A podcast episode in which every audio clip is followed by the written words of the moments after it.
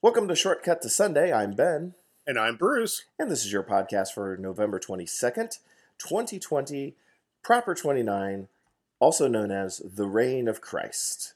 Uh, we are coming to you not live on behalf of Holy Family Episcopal Church in Fishers, Indiana. And Bruce, how are you? I'm doing fine. Yeah, this is this is our this is the last uh, Sunday of the lectionary year. Yep. And uh, the second to last uh, day on the Vanderbilt website as to uh, um, uh, service uh, reading information. Uh, they do to actually have one for Thanksgiving Day, but uh, so I'm not sure. D- does that mean technically the lectionary year ends on Thanksgiving Day or with this Sunday? Technically, it ends the you know at 12:01 a.m. on the first Sunday of Advent. Oh, okay. I was kind of curious as to how the daily offices lined up then for Right. So yeah, there's still some weekdays which will this year by coincidence include Thanksgiving. Very good. Yeah. Yeah. Yeah. Um, and uh, in in addition to the end of the year, uh, I made this joke uh, prior to podcast, but I'm going to make it uh, uh, uh, now uh, as well. Uh, we have on this podcast uh, just surpassed 5,000 listens. Uh, uh, going into the tail end of our second year, we have one more year left, and uh, so having only done about six and a half thousand episodes, we have finally uh, we have finally hit five thousand listens. So uh, thank you to everybody who has listened to a podcast here or there or every week. Uh, we really appreciate it, and uh, um, your numbers do not go unnoticed. Uh, so, um, but this week, let's. I'm, I'm going to make a quick comment. We need to come back. I'm going to do the word of the day. We need to come back uh, to some of these. Um, I need to just like spend a whole podcast going through some of these because um, I got into the R's to look for a word today, and there's so many that I could do here in R, and I'm sure that there's more in other letters too. I, I, I should have done Q this week normally because we did uh, Yeah. a P word last week, but Q has like five five words and three of them are people.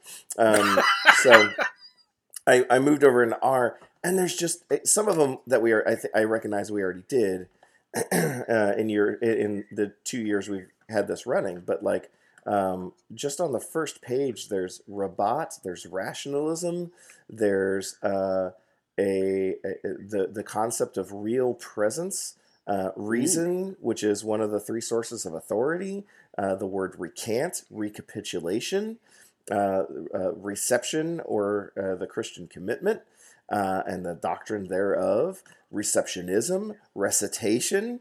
It's it's Hey, you you you realize now that you can't use any of those because I would just go, oh, I have to go look all these up. right, right, right. No, no, uh, no. including rector and uh, the responsibilities of of oh, there's some really nasty things they have they say about that that, that position in here.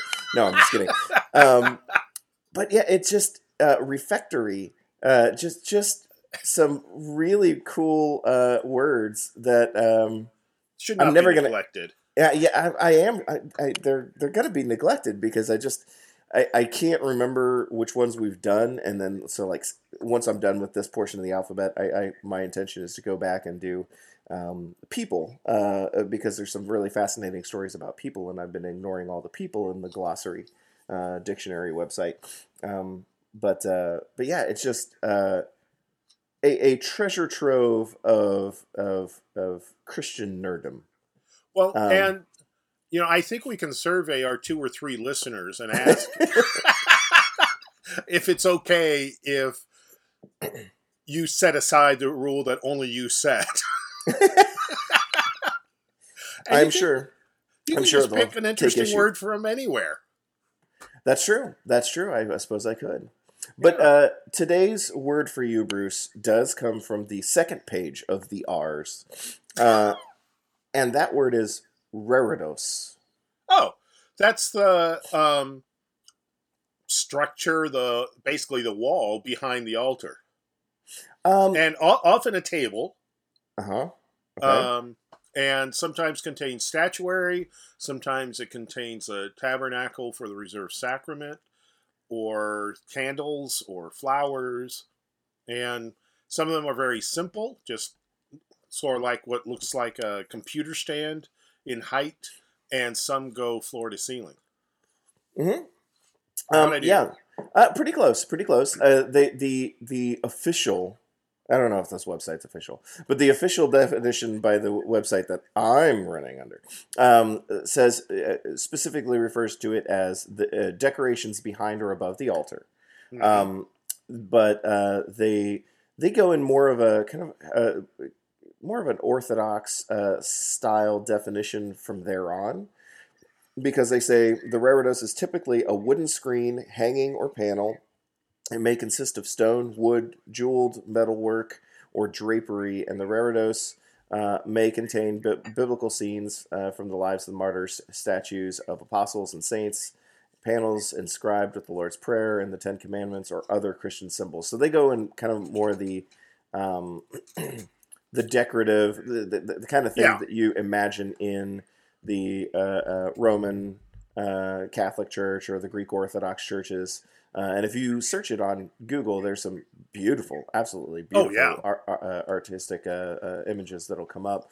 Um, really ornate pieces, and it kind of uh, um, it kind of i'm not going to lie it kind of makes me glad that we have at our church what we have i like the simple i like the i like the more i, I like the, uh, the the not being distracted by the wall behind the uh the the rector so you can you should you should appreciate that i'd much rather focus on you than than the wall Hopefully, my child, you are focusing on God. See, whereas I used to like it when I, I grew up in churches that had very, very simple stuff behind the altar. But I would enjoy when I was a kid when we'd go to different churches when we were on vacation or something, and they had something fancy because then, as a bored child, I had something to look at. that's Which, uh, frankly, that's I think is part of the intent is to give the bored parishioners something to draw their minds back to what they should be on. Even though I would be pretending what would I literally remember pretending this. What would Spider-Man look like if Spider-Man was on the I didn't know the term the reredos, you know, a stone Spider-Man? What pose would you put him in? Uh, and and and and uh, now online, I'm sure there there are uh, stone sculptures of Spider-Man you can buy. Uh, uh, Oh, I'm uh, sure. Inner geekdom has really flourished uh, in in the uh, the post 2000 era. I was Um, gonna say pandemic. I have a few minutes and a funky 3D printer, so printer? I, Y- yeah, yeah. I can make my own. Yeah, exactly. Uh, so, so anybody uh, who does though want to take the extra moment to head out and get an image uh, of this, that is spelled R E R E D O S, Reredos. Yeah. Um, and uh, like I said, some some absolutely beautiful artwork, and and it's interesting that you pointed out though that um, it's intentionally, in a way, intentionally distracting, um, uh, because that does actually make uh, some weird sense. I was sitting Yeah. here thinking about like, oh, that would distract me from the church service, and that's you know that's not helpful. And as you pointed out, actually, that's uh, if you're gonna be distracted, that's the church saying at least distract yourself with the right things. Yes, like and it. and also part of it eh, to to give it a little more respect. The real fancy ones were um, also there for when people came into the church to pray when there was no service. So Oh they- yeah, yeah, yeah. So, So, you come be- in and light a candle. You say you sit down and you say your prayer. Yeah. So they'd be educational if they were apostles and such, um, Mhm. inspiring in its beauty, that sort of stuff. Yeah, give you something And to focus on. If you go to many art museums, particularly if they have uh, medieval collections, they'll have some beautiful pieces that used to be uh, behind altars around the world. Hmm. Well, mainly in Europe, yeah, yeah, Europe and Latin America. yeah. We're not really known for those in America. Um, No, but Maybe- Trini- Trinity Wall Street, the Episcopal Church, um, Trinity Wall Street has a beautiful one with a In very? European, yeah, very Oh. European looking with um, statues of saints in it. very cool. Um, yeah, we'll have to have a a, a revival. Um, and- or an and- online tour. or an online tour. Yeah, hey, Uh, why not uh, travel Yeah. the world from the seat uh, from a seat in your home? Um, uh, so uh, off that rabbit, d- off and down that rabbit hole, I encourage you all uh, to go Yes. because it really is uh, it really is gorgeous. There's there's uh, so many different styles and from different ages and uh, different materials used. Some stone, some glass, some uh, um, uh, wood carvings that have survived hundreds of years, which is amazing. Um, just all Yeah. sorts of um, beautiful uh, uh, pieces there um, that I think all people can appreciate, whether whether or not the uh, the the traditional Orthodox style uh, church service is your thing or not. Uh, I think it's I think we can all appreciate uh, good art. Um, well, let's move on to speaking of good art. No, that's not fair. No. Um, let's go to uh, let's go to our readings for the week. Uh, Okay, that's good art. yeah, I was. What did Not you our think I was commentary on it. oh gosh. No, this is a farce. Um, uh, our first reading uh, for the week is coming from Ezekiel, and that is chapter 34, verses 11 through 16 and 20 through 24. For thus says the Lord God, I myself will search for my sheep and will seek them out. As shepherds seek out their flocks when they are among their scattered sheep, so I will seek out my sheep. I will rescue them from all the plains to which they have been scattered on a day of clouds and thick darkness. I will bring them out of the peoples and gather them from the countries, and will bring them into their own land, and I will feed them on the mountains of Israel, by the watercourses, and in all the inhabited parts of the land. I will feed them with good pasture, and the mountain heights of Israel shall be their pasture.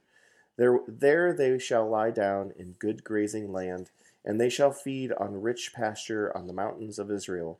I myself will be the shepherd of my sheep, and I will make them lie down, says the Lord God. I will seek the lost, and I will bring back the strayed, and I will bind up the injured, and I will strengthen the weak, but the fat and the strong I will destroy. I will feed them with justice.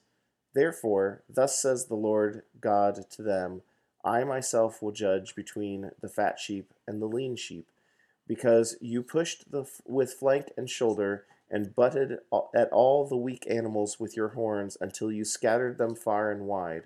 I will save my flock, and they shall no longer be ravaged, and I will judge between sheep and sheep. I will set o- up over them one shepherd, my servant David, and he shall feed them.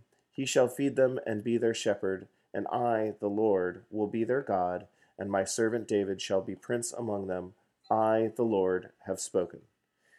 So, Ezekiel, let's talk about this book. Uh, Ezekiel, a prophet, yes? Yes. Um, and where in the uh, history here of the Old Testament is is this taking place? I know we've talked a lot before about um, different prophetic books uh, uh, coming kind of before the fall, during the scattering of uh, the, uh, the houses of Israel, during the reuni- reunification period, uh, and then and then thereafter as they kind of repeat a cycle of uh, of bad behavior and and and uh, uh, uh, being lost with their with their relationship with God. Where where does this fall on on the history of of all of that? It's essentially um, another contemporary with Isaiah, with 1st Mhm. Isaiah, and it's a fascinating book. And and I guess I appropriately say that about any biblical book we look at. But Ezekiel is a unique character, unique person. He was a real person in the Hebrew scriptures in that he's both a prophet and a priest. All the Hmm. other prophets and all the other priests were distinct from each other. Hmm. They were very separate roles. But part of it is with the destruction of Jerusalem and going off into exile, the roles got very muddy since priests no longer had a temple to serve in. Right. Uh, okay. So he's he's talking again to, as we've been talking about through a lot of the fall, to a group who has been torn out of their homes and taken into slavery um, to Babylonia. Okay. Okay. So is this written like as they're on their way, or roughly shortly after they arrive, kind of reflecting on the journey, or he wrote for a long enough time that we can't be completely sure, but it we we we're pretty sure that's around, on the journey and after they first arrive. Okay. Uh, so So so Thoroughly downcast, they're losers, they're they've lost everything, they're slaves in the land of Babylonia, and these are basically words of what is their ultimate destiny. Hmm. Okay. So this the, this is kind of a quasi collection. This would have been written over a, a, a certain period of time, but because of the size of the book, uh, Yeah. would have taken him a while. So um, really, kind of like a kind of like a, a, a, hybrid of a collection of writings and uh, uh, more of a, a book that was kind of uh, he wrote to set out and write down uh, in one Yeah, One more of a sitting, as it were. Yeah. Okay, I gotcha. Okay, um, and then in this um, in this passage, obviously, uh, I I think uh, the uh, even the casual uh, listener slash reader will recognize uh, why it was kind of chosen for um, this Sunday, the reign of Christ. A lot of imagery that we associate with uh, Christ Himself, the, being the shepherd. Um, obviously, in this in this writing, um, uh, the shepherd is written to be uh, David, but um, uh, very similar imagery as far as uh, as what uh, New Testament Christianity has kind of uh, uh, uh, born for for Christ uh, is very much steeped in this kind of Right. uh, uh, style. But so this is this is like reflecting on the future, right? This is this is Yes. uh, it- it's saying at some point David will get us out of this. God has appointed him, and it's going to bring us all together.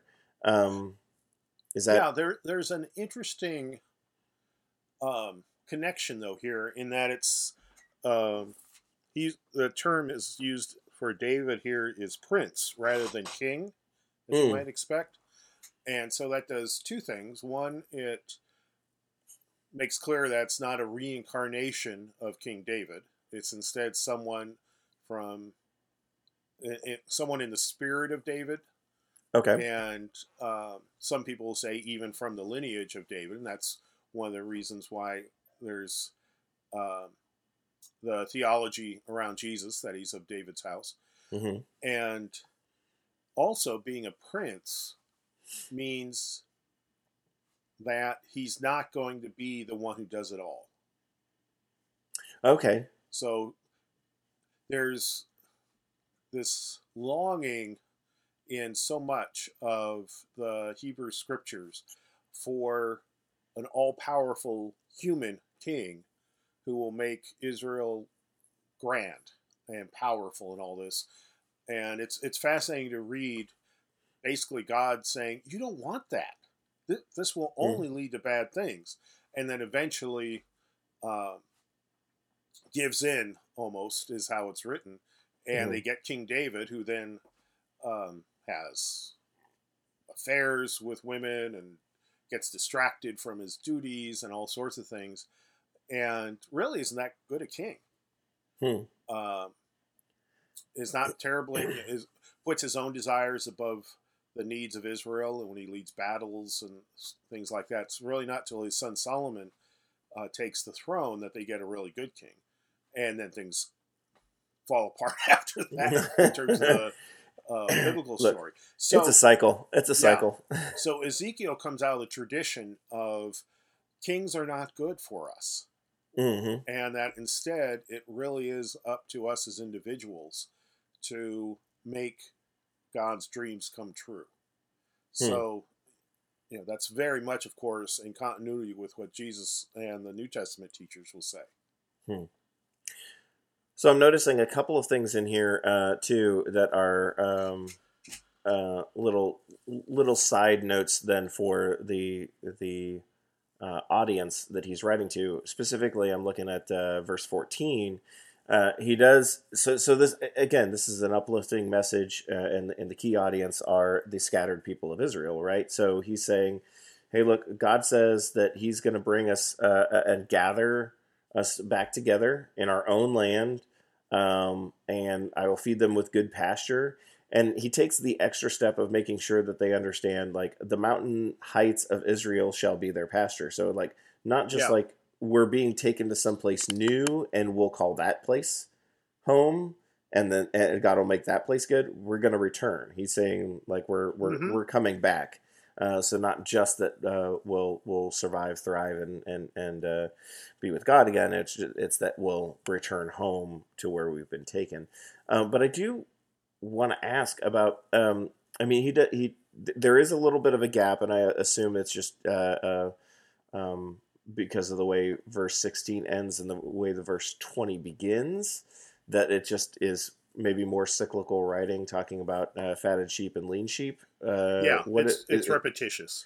Okay, uh, and so he's he, he's indicating that um, in in this analogy, we're all sheep, and there's there's the fat and strong that God will destroy, and then uh, He'll strengthen the weak. Are are the sheep?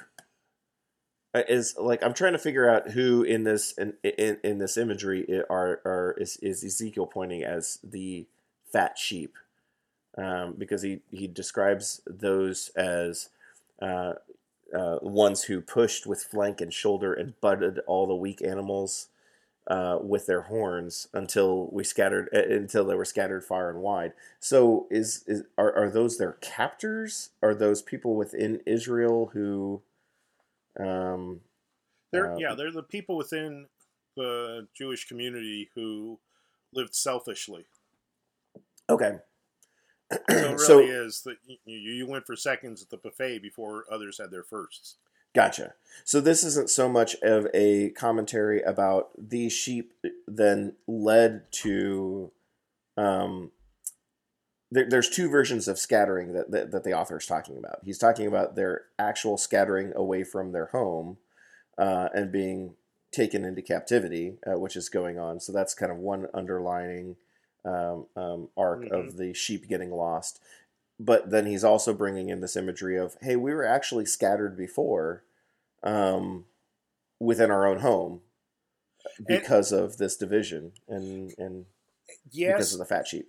And the the risk of scattering continues because even Mhm. though we're in captivity, we're still called to live righteously. Okay, that was going to be one of my questions: is whether or not he was pinning the blame of them being conquered on the fat sheep and their actions. But it seems as though those are kind of more two two distinct uh, um, problems. that he's not linking the two. Like this is the reason why we got captured, uh, like uh, enslaved and are being taken from our Mhm. homes, is because of uh, of the high and mighty uh, uh, uh, getting power, st- keeping power, not sharing, uh, not being compassionate, those kind of things. Though Um, I think that's a th- I'm not completely sure, but I'm pretty sure Ezekiel before this does address that dynamic too. That because we had strayed so far from God, we are very, very vulnerable to being conquered. Hmm. Okay. And Then- and frankly, some of that can just be, you know, some would say, oh, that's the theolog, you know, that's the relationship with God coming into play.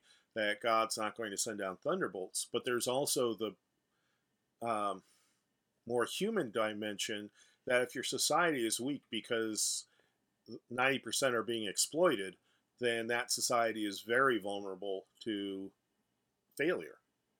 Uh, yeah, that's a good. That, that is a that, that's a good point.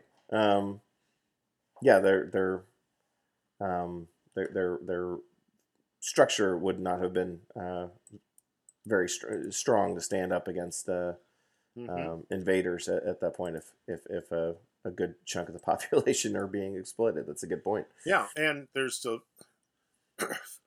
the practical dynamic that if you're rich people are or powerful people, that's the, the bigger point.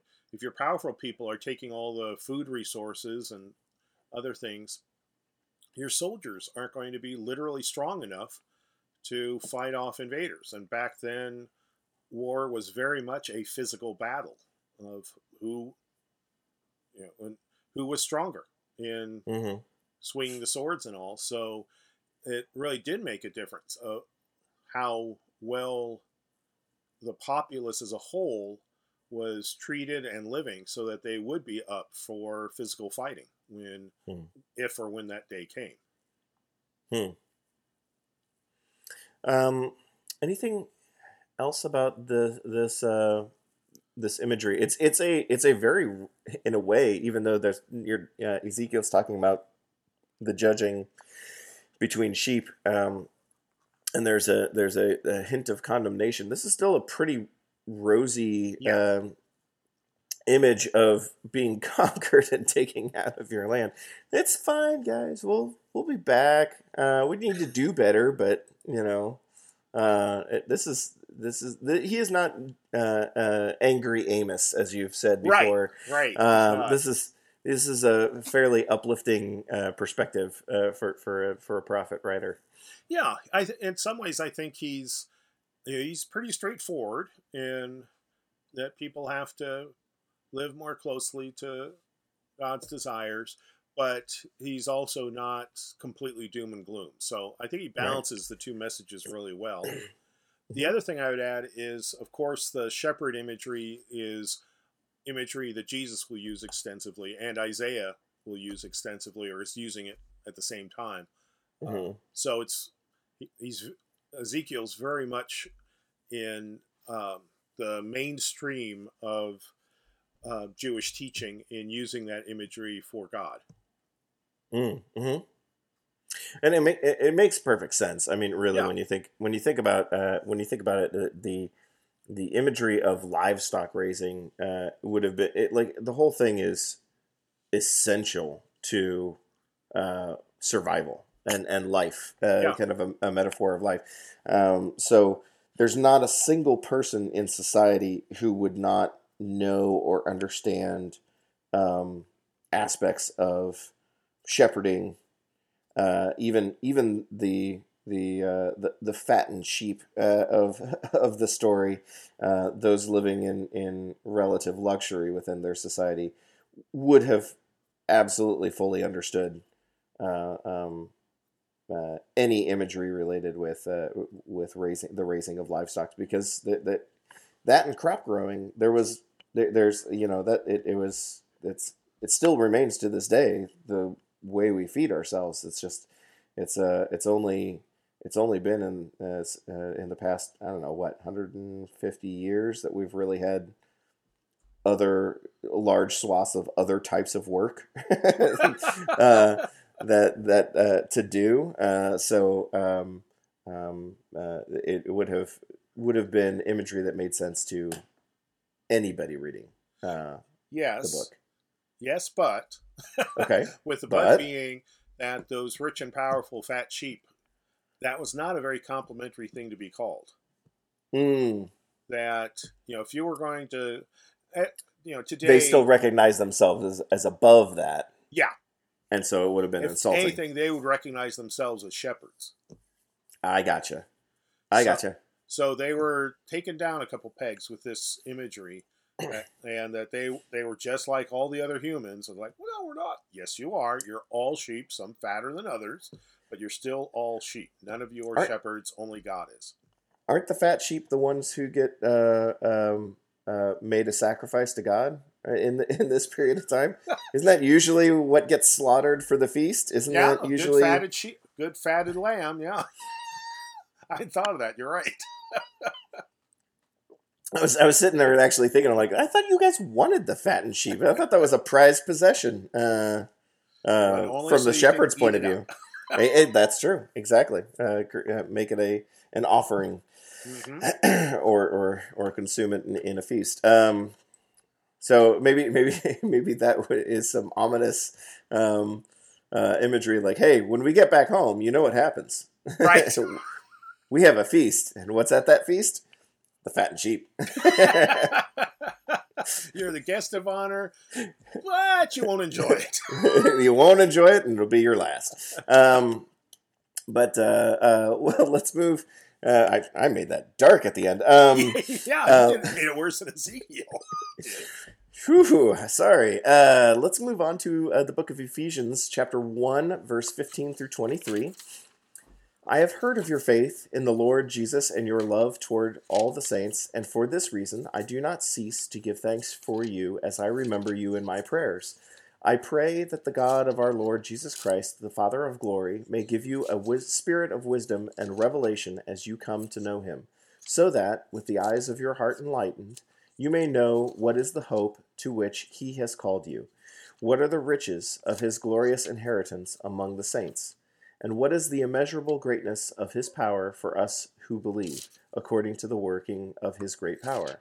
God put this power to work in Christ when he raised him from the dead and seated him at his right hand in the heavenly places, far above all rule and authority, uh, and power and dominion, and above every name that is named, not only in this age, but also in the age to come and he has put all things under his feet and has made him the head over all things for the church, which is his body, the fullness of him who fills all in all. Um, Ephesians is a book written to the church in Ephesus. Maybe. Ooh. Ooh. I'm just go. Just go. if you notice in verse 1, it doesn't. Well, we are. It, you, Not in our have to flip reading, but- back. You have to you actually have to break open that Bible and take a look. Yeah. But yeah. Um, it doesn't say to whom the letter is addressed. Oh. That it was the tradition that put Ephesians on it rather than the letter itself. hmm and there are various linguistic issues within it. So we are 99% sure Paul did not write it, but rather a close follower of Paul. Okay. And with those two things put together, there's a belief that or that the letter to the Ephesians was probably first written down as a letter to all Christians. Okay. So it was, Okay. it was multitasking. It was a general letter rather than to a specific community with specific issues, which in some So- ways makes it very helpful. Yeah. No, no, that that makes perfect sense. Uh, let me ask you a question and put you on the spot to where you must defend all of Episcopalian Christianity. When we read this reading, uh, we say what uh, when we start off in in in the lectionary re- or the service reading, a, a, a There- there- reading. There are two choices. Okay.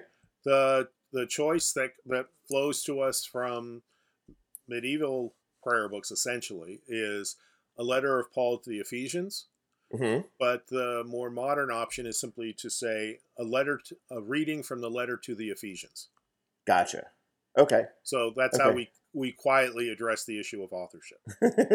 I was gonna say because I swear I've heard that before, reading Yeah, uh, from the letter of Paul to the Ephesians, uh, I- which yeah. shoot we might hear this week on our own Yeah. online worship. and you know I won't type into the chat no since we're worshiping only online. right, right, right. Um, yeah, because uh, uh, context would be key, and uh, then no one would know.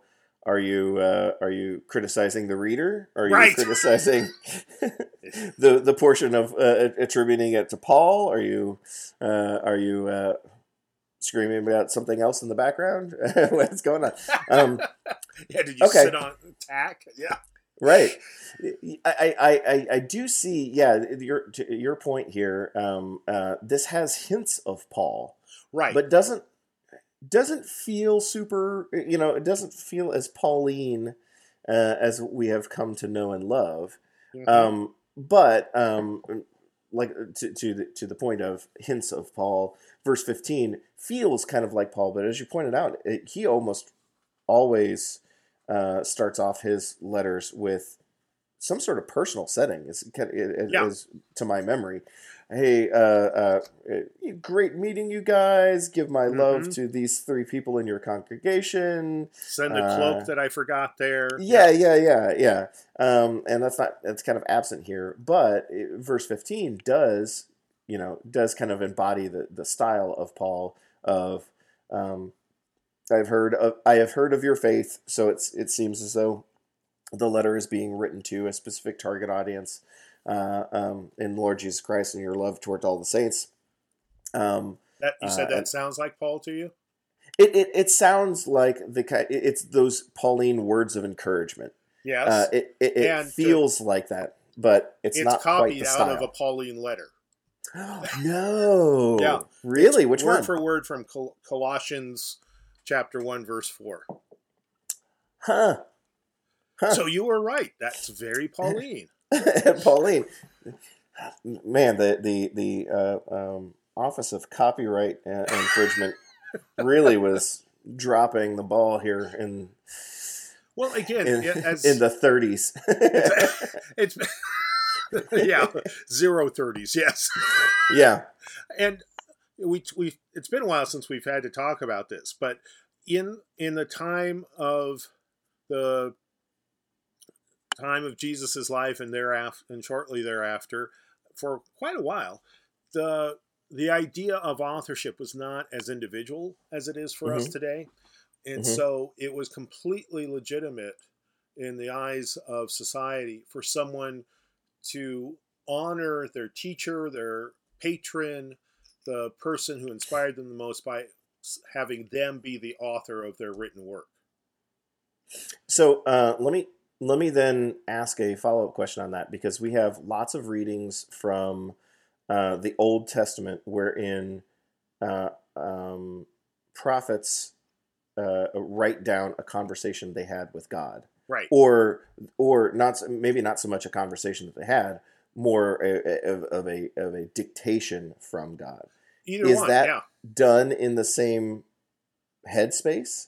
Like, is that is that done as in like, hey, I am writing on behalf of my favorite author, God, and and uh, uh, I'm writing God's words here, uh, or or so so is the is was the mindset that uh, that was just a done in the style, or that this was an actual um, um, edict or conversation that it was handed down from on high.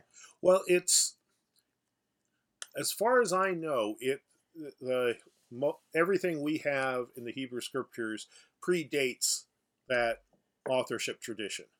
Mm. But I, I could Okay. be wrong on that. I haven't done a, a lot of literary study on that piece. But it, that's it- good. But That's there to is a continuity there. You're right. There is a connection in really trying to give credit where credit is due. Mhm.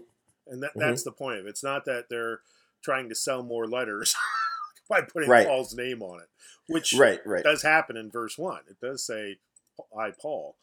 Uh, I was going to say, I, I thought that that was uh, this book of Yeah. Ephesians. Uh, and, um, and for those of you playing along at home, there are some Bible translations who do say in Ephesus, in Ephesus, but there are other Bible translations that don't because the earliest texts did not say in Ephesus. mm, okay.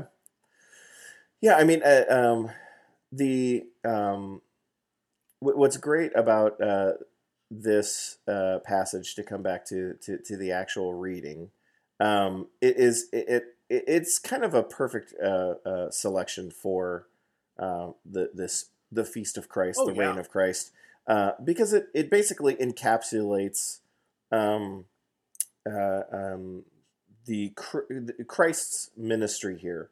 Uh, uh, quickly encapsulates without going into kind of more of the you know the uh, the Nicene Creed full version of like the the all the the the standards of beliefs and and conversation about what happened during Christ's life uh, to establish his authority, but just simply saying um, you know um, that he um, came to uh, uh, came to earth and, and God God put this power to work in Christ when he raised him from the dead and seated him at the right hand and uh, he has rule and authority over over all but uh, the general concept of this uh, of this passage is talking about um, uh, you know spirit of wisdom and um, um, um, um, called you to uh, the riches of the saint. I'm I'm losing my train of thought here, but it, it's it's More coffee, quick. yeah, I know, right? Uh, the words are blurring. The coffee has not uh, kicked in, um, but uh, uh, kind of sets the tone of of the Christian ministry, and and a quick a quick brief uh, uh, establishment of his power and authority. Yes, and There we go. I summed it up at the end. you, you brought it home, as they say. I brought it home. Terrible start. and part and the other thing about this passage that makes it helpful is that it it takes the greatest hits from various letters of Paul and also from the Psalms, which Hmm. every faithful Jewish person and therefore uh, Christian at this era knew very well. And so people who had heard Paul's writings would be nodding their heads, uh huh, uh huh, uh huh. And Mhm. anyone who would worship in the synagogue regularly would be going, uh huh, uh huh, uh huh. So it would ring familiar and, as as you said, summarized beautifully. Yeah. That's one of the real Yeah. uses of this letter is that even though Paul himself didn't write it, it summarizes Paul's theology very nicely. Yeah, yeah, I think so. Um, uh, with with a little less repetition. Um, yeah, more concisely. Yeah. Um, uh, but but more of a, I, I also noticed that uh, this, I mean this this passage is an invitation. This is uh, in in a way this is because right there in verse seventeen, I pray that uh, the God of our Lord Jesus Christ, the Father of glory, may give you a spirit of wisdom and revelation as you come to know Him. So this is a this is this is kind of like an invitation of uh, hey you're you're you're beginning on this journey uh, uh, let's let's have a conversation and and help you get to know uh, um, Christ better Mhm. um, which is which is uh, which is which is really cool because that, that's kind of that's kind of uh, the the um, the the Great Commission here, right? As is come to come to know Him better. Um, give everybody a spirit of wisdom and revelation as you come to know Him. I mean, that's kind of um, poetically beautiful there. Yeah. And one thing, um, I also, one of the advantages of knowing that Ephesians was not written by Paul hmm is that later on in Ephesians in chapter 5, this is the, the notorious verses about wives being subject to husbands. Oh, And this is the only place it appears in any of the letters attributed to Paul. So, you know, it it, it lets us, in a sense, take that mark off of Paul. Yeah, interesting. Interesting. So somebody who who uh, who um, uh, really uh, um, appreciated the style and writings of Paul was like, I'm going to put this in here. Yeah. Um, and he, it's put in the context of don't worship at the pagan temples and stuff, which Paul did write about. So Mhm. it it flows in a way that you think, yeah, maybe Paul did say that. Um, but in terms of just hearing it out of context, but no. Paul didn't say it. Interesting. Yeah, and, and uh, especially considering uh, Paul actually has quite a lot of references to women in the church um, Yeah. in his writings. Very Um, complimentary ones. right, and so um, which sad to say is abnormal. Right. in in in uh, early Christian Except for writing. Jesus. except for Jesus. Yeah, Jesus and Paul. Um, but uh, but uh, um, But very But quickly, yeah, yeah, things went downhill and women were just seen as the great tempters of men. Bleh. yep, yep. Thanks, medieval times. Um, Wasn't even, didn't even take that long. it didn't even. That's true. That didn't even take that long. Um, anything else about this uh, reading from Ephesians? Not interesting, but there's more to talk about today. Very good. Uh, and and the more that we have to talk about is on Matthew chapter twenty five, verse thirty one through forty six. Uh, and we start off with a uh, Jesus quote, if I'm not mistaken, just to give context, because we kind of jump Yeah, into it. Jesus says, Jesus says, When the Son of Man comes in his glory and all the angels with him, then he will sit on the throne of his glory. All the nations will be gathered before him, and he will separate people one from another, as a sh- shepherd separates the sheep from the goats. And he will put the sheep at his right hand and the goats at the left. Then the king will say to those at his right hand, Come, you that are blessed by my Father, inherit the kingdom prepared for you from the foundation of the world. For I was hungry, and you gave me food. I was thirsty, and you gave me something to drink. I was a stranger, and you welcomed me. I was naked, and you gave me clothing. I was sick, and you took care of me. I was in prison, and you visited me. Then the righteous will answer him, Lord, when was it that we saw you hungry and gave you food, or thirsty and gave you something to drink? And when was it that we saw you as a stranger and welcomed you, or naked and gave you clothing? And when was it that we saw you sick or in prison and visited you? And the king will answer them, Truly I tell you, just as you did it to one of the least of these, who are members of my family, you did it to me. Then he will say to those at his left hand, You are accursed, depart from me into the eternal fire prepared for the devil and his angels. For I was hungry, and you gave me no food. I was thirsty, and you gave me nothing to drink. I was a stranger, and you did not welcome me. Naked, and you did not give me clothing. Sick and in prison, and you did not visit me. Then they will also answer, Lord, when was it that we saw you hungry or thirsty or a stranger or naked or sick or in prison and did not ca- take care of you? Then he will answer them, Truly I tell you, just as you did do not do it to one of the least of these, you did not do it to me. And these will go away into eternal pun- punishment, but the righteous into eternal life.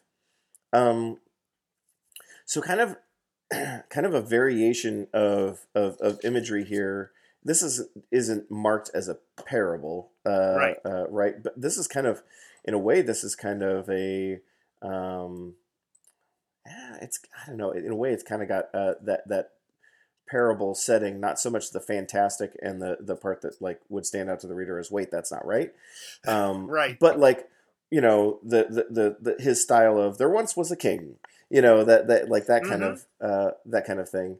Um, uh, actually, you know what? No, I take that back. It's not uh, because he's he's doing it in the context of of uh, of kind of a more of a prophecy. This right. is when the Son of Man comes in glory. Then the then the King will say.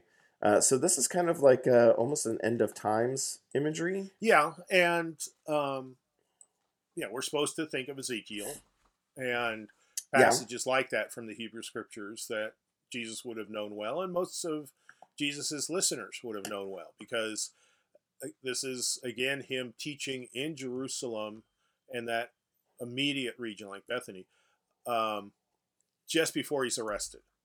Mm-hmm. Um, well, technically, just before what we always remember is the Last Supper and all, but right. The the very next things that start to happen are the conspiracy against Jesus and mm. the um, Judas betray, Judas saying I'll betray him, and then the Last Supper and Jesus arrest. Right, right, and and this is this passage is is um, like you like you pointed out, kind of taking that Ezekiel uh, imagery, uh, taking the extra step of instead of saying sheep and sheep, this is sheep and goats. Yeah. There's a little bit more. Um, um, I'm not sure if if societally uh, there was like, ooh, goats. Uh, like, is that a thing? Because I feel like goats and sheep uh, were both. Uh, nobody was like, uh, "Oh, you raise goats. You're that's gross. You're terrible or something." You know. So I'm not sure Actually, why goats are getting the bad. One of the almost almost hilarious debates within scholarship is why why does Jesus use imagery of sheep and goats, whereas the um, prophets used imagery of sheep and sheep, different kinds right. of sheep? Um, we don't know. is the is the answer. There's, I think the the speculation that makes the most sense to me is that sheep are more dependent on their shepherd than goats are. Okay. Goats okay. can be a little more independent. They're they're, they're a little bit more free range. Yeah, a little more free. I don't range. know. I don't know. Goats are pretty dumb. Sheep are even dumber. yeah, that, I mean it, it's a fair point. I've I've I've encountered enough uh, over the years of my life to know that sheep are definitely dumber, but. Uh, I don't know. The goats will eat anything. That's pretty dumb to me. Um, I, you know, and that could be part of the symbolism. Yeah, that could be. That that could be. Um, willing and, and, and able to eat tr- literal garbage. Yeah. Um, um, what uh, so so he does take that imagery, but he really does. Uh, this is kind of like a a situational uh, story embodying um, do unto others as you would yeah as they you would have them do unto you. Uh, so this is that's kind of um, what this story is talking about uh, when you know you see you know, you didn't actually see the king hungry in prison, sick, uh, uh, naked, uh, but you saw his subjects uh, um, in the in this state. So you either you either helped or you didn't, and then that would be the dividing line, Right. Um, here here in, in the story. Who who is Jesus talking to? Um, he's talking to. I'm I'm just scanning real quick, but I think he's talking to quite a crowd. Okay, Uh, I wasn't sure if this was a, a, a disciple moment or if this was. Um, Yeah. It's a I lot mean, it makes sense. Yeah, it makes it, it is. It, it- there's like a whole. There's like three or four chapters, and I think uh, uh, several weeks ago, um, I had tried to go down that rabbit hole because it starts with like uh, the, the version of the Sermon on the Mount, um, and we were trying to decipher whether or not he was Okay, talking to his got it. internal group or the larger crowd, and He's then Jesus said to the crowds and to his disciples. Okay. Okay. So this is this is for all to hear. Yeah. Um, which makes sense considering the gravity of the Yeah. uh, of, of of the content. This isn't so much uh, hey, I'm going to send you forth and this is the message you should carry kind of a Right. message. This is how to live your general life for for the public um, and um, um, the the principles that should guide you.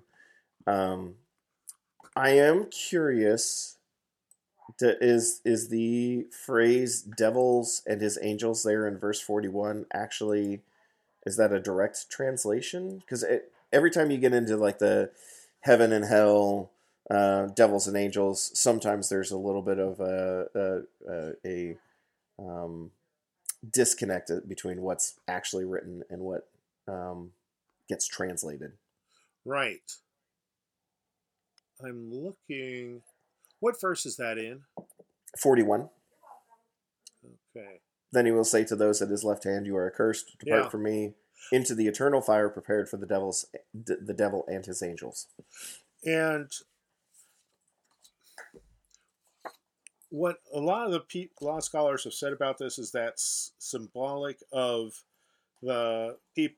Okay, the devil in the Gospels is one who opposes or twists around God's word Mm, God's okay. teachings and instructions. And so it's not it's so hard to describe this in a way because we have at least I have carried along so much imagery already about the devil and Satan and stuff. But Mhm. it's not so much of a you're going to somewhere worse. It's like you're just going where you've been all along Hmm. because you've been doing devil type work of corrupting what Jesus, what the Son of Man has been teaching and not living it out. So it's not necessarily punish it's not necessarily punishment. It's more like the automatic consequence that you're choosing to live that way now, you get to live that way forever. Hmm. Even though in verse forty six uh, he says, "And these will go away into eternal punishment." Well, yeah, I mean that that ups the volume, but Mhm. again, we because of Dante and art, various visual artists and stuff, we think of eternal punishment as flames and all that stuff. Right. But if we really took this with fresh eyes, it's more. I, was about to say something worse. I don't know if it is or not. That that that's a matter of taste of living your entire life sitting at a table of bullies and selfish people. Hmm. Uh, you know, picture yourself as a freshman in high school, and everyone is older than you and making your life a living hell. Mhm. Um, that's that's the level of punishment and stuff that's being talked about here. That you're gotcha. you're choosing to live your life this way, and that choice continues. Right. And and and you live it then in absence of of the righteous, in absence of of the king. Yeah. Uh, at, Yeah. You know, at the farthest end of the table, as far away from the bridal party as you can get. Yeah, and there, there so many people through the centuries have talked about hell as being the absence of God, Mhm. both on earth and for eternity. And C.S. Lewis has uh, um, the most interesting to me and compelling image of the afterlife. Still fictional. We won't know until we know. But it's a book called The Great Divorce. And a big, big, big feature of it is that people continue to have free will after death. Hmm. And that the and that there are people who are choosing to live as selfish beings. And therefore their lives become less and less pleasant, but all from their Hmm. own doing. Interesting. Yeah, yeah, I, And they can, I, I and they can go to heaven whenever they want, but they have to let Hmm. go of all their own desires to do so. Interesting. That that is a very interesting Yeah. Uh, style. And and speaking of of of things that have uh, affected our our you know uh, religious uh, um, um, consciousness, uh, you mentioned uh, uh, Dante. It really is fascinating to me how much Dante's Inferno uh, specifically has colored our opinion Yeah. over over the years of what heaven and hell are are like. It's it's really kind of crazy when you when you start to read it, when you read that and, and realize oh was this is this really where this concept comes from? Mm, Yeah, for the most part, pretty much. Well, and, and it was it's beautiful writing and Mhm. Oh, absolutely. imagery, and everyone likes not everyone. There are people who love horror movies, and Mhm. so it in some ways, in many ways, was more attractive to people than the Gospels, yeah, than the good news of God in Christ. Uh, yeah. It's it's definitely not in, uh, uninteresting. You know what Yeah. I mean? It's not a boring subject. It is a a, a fascinating uh, um, uh, subject. It's it's a beautifully well written uh, piece of literature. Uh, so it does make sense as to why it would captivate the minds of people. Uh, it just is interesting how much then that has then backwards informed um, um, aspects of, of the, the readings from the Bible. And- yeah, and- it's really and- colored our interpretations. Yeah. So, um, And one of the uh, sad again, things is that that work um, was written in part, supposed to have a partnership um, with a another work that included a beautiful description of heaven. hmm, And that wasn't nearly as dramatic, I guess. And so that's often completely forgotten. yeah, uh, yeah. I, I mean, I have to admit, I don't think I've read that one. Um, so that's a shame. We, I, I need to go back then. Need to, do, you, do you remember off the top of your head what that one was, was, was called? Just in case any listener wants to go check it out. I think that demands a Google search. Okay. I'm drawing a blank. Um, Google Dante's Happy Book. Uh, I, I, I want to say it was called something like Paradise or something. Um, I think I now that you say that out loud, I think that's right. I think Paradise is is correct because that does sound familiar. Um, it, I still didn't read it, uh, which is like I said is a shame. Um, but that uh, that that'll be homework for this week. Just uh, go and read a, a giant piece of Dante's work. And and hopefully in Latin. yes, yes. Um, anything else about this uh, this Matthew reading before we call it? No, I.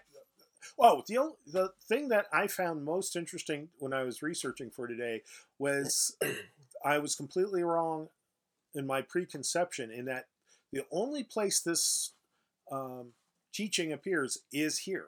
I really thought it was in Hmm. at least one other gospel because it, it has Oh. stuck with my with me since I was a little kid. Yeah, yeah. Um, um, that makes sense. It, it, it stuck with me as well. Uh, It kind of surprises me that it's only here in Matthew. Yeah. uh, because it's it's a fairly well known, you know, doing to the least of these. hmm Uh, um, um, is is pretty well known. Uh, so for it to have only appeared in Matthew, um, begs the question: what you know, what's wrong with you, other gospel writers? Come on. Well, and I Let's think go. I think again Matthew's major theme that we've seen as we've gone through them this year has been don't backslide. Yeah. And and here's a really good summary of um, of what it looks like to not backslide and to backslide. hmm Yeah, yeah, and and how simple, even though even though sometimes the actual actions are hard, how simple the concept is. Exactly. I think know. that's really what Matthew's trying to drive home to us. It's easy to identify these types of needs, and you know, once you I once you see it, you have two choices. Mhm. right. It's uh, it's it's that simple, and just remember that uh, to do nothing, to ignore it, is is to to do it to me, to to, to Mhm. do it to God. Um, Is to ignore God. Yeah. Yeah. So, um, well, uh, with that, I think I will end our podcast and and and uh, for November twenty second. Uh, proper 29 the reign of christ and the end of the lectionary year of a Farewell to Um, Matthew. A farewell to Matthew. Uh, we might every once in a while, because Yeah. every once in a while they, they pick up from from different gospel readings. But uh, uh, year B is uh, what is it? Uh, Mark and John. It would be Mark and John. Okay, um, so uh, wonderfully written book, and one of the things that I think that we can safely say. Uh, at least during the period of time that we've uh, gone over all these readings in this past year, uh, we have not ignored God, at least. we have done a healthy dose of. for of- one hour during the week. for one hour. I know I've I, I've done a decent job of of uh, of pondering, considering, and and self inflection uh, uh, uh, attempts. Hopefully, self I don't know as if reflection rather than or inflection. yeah, that's what I yes reflection. And, and I was just about to say, not that I've done a that I've accomplished a lot, but I know I've done it. I've tried. It's a fascinating journey. It's, it really is.